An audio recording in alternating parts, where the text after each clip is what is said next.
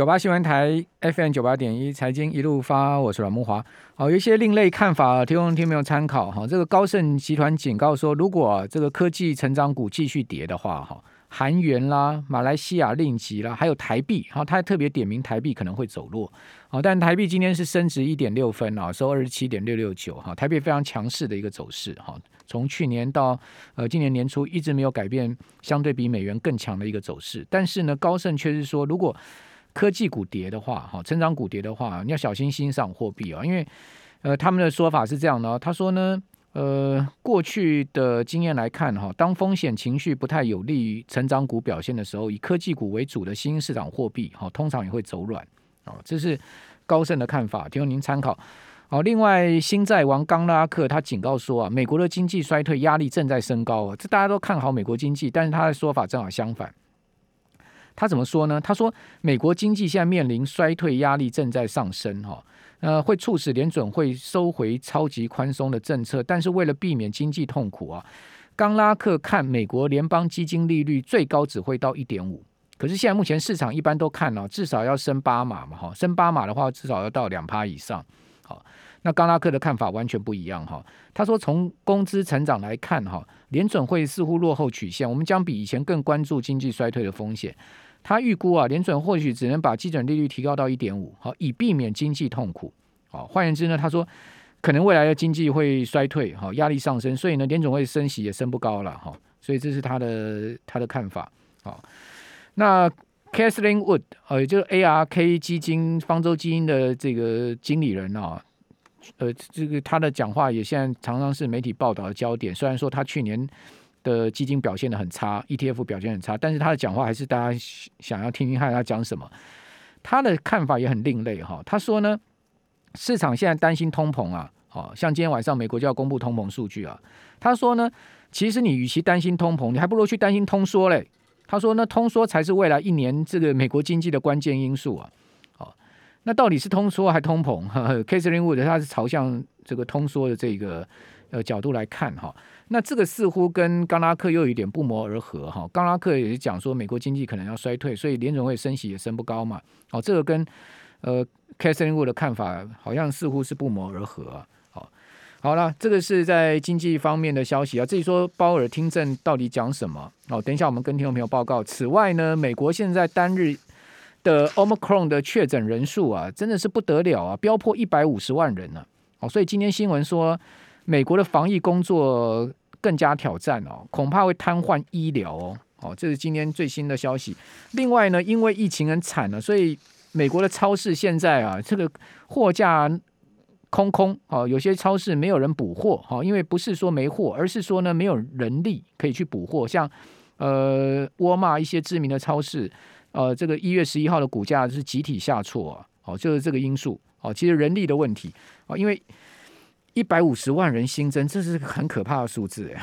哦，还有呢，Omicron 疫情也冲击到大陆嘛，这个呃西安的问题，所以呃三星也传缺工，哦，福斯也要暂时关闭工厂，哦，都是呃受到疫情的冲击。好，好，那我们赶快来请教今天我们这一段的群益期货的林志斌分析师，志斌你好，嘿，慕驊哥，晚安，晚安。好，美国股市呃影响台股很关键嘛。啊，我们看到礼拜一美国拉很长下影线，对不对？对，那个纳斯达克指数曾从两趴多的跌幅到翻翻红上涨，好，那稳定了。周二美股继续上涨，嗯，而且那个鲍尔稳定军心。对，那今天晚上看起来美股再涨的几率还不小嘛？对，还是持续的正向啊，对啊。那你你你你怎么看呢？你怎么看美股台股的可能呃这个礼拜下半周的行情表现？我觉得下半周以目前看起来都还是相对的正向啊，虽然在筹码的这个部分外。外资啊，散户比较没有那么的偏多，因为外资这边来讲，这个整体多空单的比例是持续的往弱势的方向走嘛，而且散户也是呈现多单的持仓，但是呢，连续两天都拉台积电的尾盘，这个我觉得有一点点代表性的意义，因为很明显的就不想要让这个盘局太过的弱势，所以没有太过弱势的状况之下，就会。持续的沿着这个整个上升的轨道继续向上做攻击，那我就会觉得主要来讲还是在全职类股做等等于是我目前看起来的今年过年前的最后一波行情。让大家有一点类似就是开心过去过年的这样的感觉，所以大家还是比较相对乐观观察，就是接下来到下礼拜结算的整体行情呢、啊。对啊，我认为不会太弱。嗯，有有双箭头，好、哦，这个半导体就台积电，对，没错、哦，金融股就富邦金，对，嗯、哦，这个双箭头稳住大盘就对了。嗯嗯嗯嗯嗯嗯，好，这个，那你觉得这个双箭头会一直涨到过年前吗？还是说怎么看呢？过年前的我觉得是机会是蛮大的，因为就就就如果你看到去年也是大概类似这样的走势，在过年前的这样的一个行情都是很容易去刻意拉尾盘的状态。因为过年前，如果我们根据统计吧，就是往年的每一年的一月，其实大概在一点，大概在十二点以后的行情都是正向的，而且都是全指股带动的。所以，如果以全指股带动的这种行情来讲，指数通常不会弱到哪里去。那通常是在过完年之后才又回归正常。那回归正常的时候，尤其是大多数的过完年后都是比较偏向弱势的走势。如果再加上今年又要去出现升息的状况，可能从过完年之后就会有一一段的小幅度的回档了。因为我目前看的比较就是回档的可能性会比较大一点。今天期货跟现货收盘是正呃平价差嘛？嗯嗯哦，今天期指涨九十六点，大盘涨八十七点，对，期货成交口数九万口。好，那现在目前夜盘是在平盘上下小幅震荡。嗯，现在目前小涨一点。那我们来看一下美国的三大指数的期货盘哈。呃，现在目前看起来还 OK，对不对？对，也都是呈现上涨的。我觉得夜夜盘到十点半的时候，也都会再次再落拉抬。尤其是最近都好像都是下半盘才在拉。好，纳斯达克指数现在目前涨了三十五点，哈，涨幅百分之零点二二。呃，S M P 五百指数的 Future 哈是涨四点七五点，涨幅百分之零点一。道琼 Future 呢涨二十九点，哈，涨幅是百分之零点零八。那美美国股市这一波修正告终了吗？没有，我觉得已经有一段告终的状态，因为这个 V 转力道其实都蛮强的。而且 V 转已经又突破了，就是如果我们单单纯的去看六十分 K 的话，它已经又突破大概一月六号到一月十号的这个横盘的位置了，它呈现一个很强的 V 转的状态。这个 V 转的状态甚至有机会回到去创那个一月四号的相对的高点的位置。那如果以这样的，所以现在不看空了？对，先不看空了，就以目前到过完年前都不看吧。对啊。好。那现在目前欧洲股市也上涨哈，这个法国是涨了零点四趴，呃零点四八趴，涨了百分之零点五左右哈。英国是涨了百分之零点七，好还涨不少了。英国涨百分之零点一算不少了哈。呃，德国呢是涨了百分之零点四六，好接近零点五的幅度哈。所以欧洲股市也不错，好那美国期货盘也不错，好看起来今天晚上应该。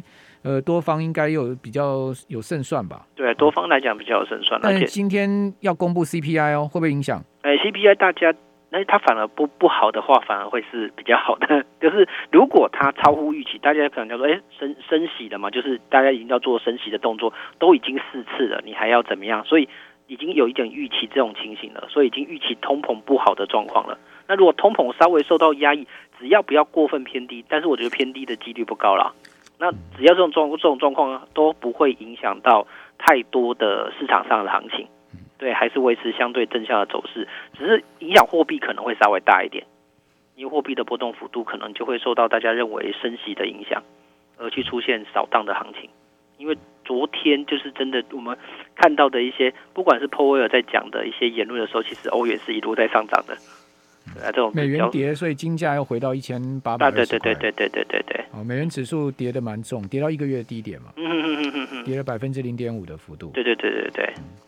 那那你怎么解读鲍尔听证会上面他所讲的这些话？他代表什么意思呢？因为其实我个人是蛮疑惑的，因为其实看到的都会是比较属于他认为通膨还是要去注意的，而且升息的这个步伐好像也是会增快的。但是呢，其实整体美元指数走的是一个相对反向，所以其实我在这个部分是个人蛮疑惑，因为我对于欧元我目前的方向都是比较属于长线看空美元，看看多的一个盘局啊。嗯，对，这有点跟我出乎意料的一些想法啦。对啊。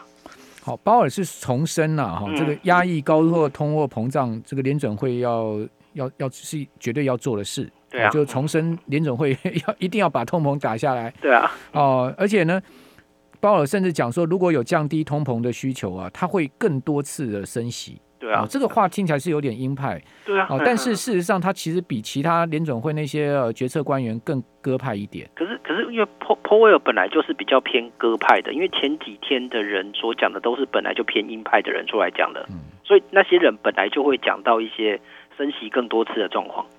所以鲍尔只不过在重申他们讲过的话。对对对对对对对对对。但鲍尔讲了一句很重要的话，他说呢，美国经济可以抵抗这个联准会的货币紧缩。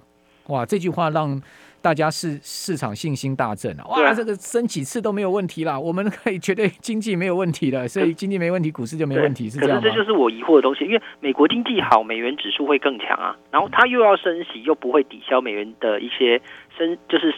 升息之后的经济压缩的状况，那美美国强，美元又更强，应该要是美元上来，结果当天那天是美元是一路下跌的。好，这个其实不是只有你疑惑，嗯、我想现在很多人对现在目前全世界金融市场的情况都充满了疑惑，嗯、对不对？对啊。好，非常谢谢林志斌分析师，疑惑是正常的，因为毕竟啊，今年的方向啊还没有确定，哦，大家对很多变数啊也都保持了戒心，这是正常的。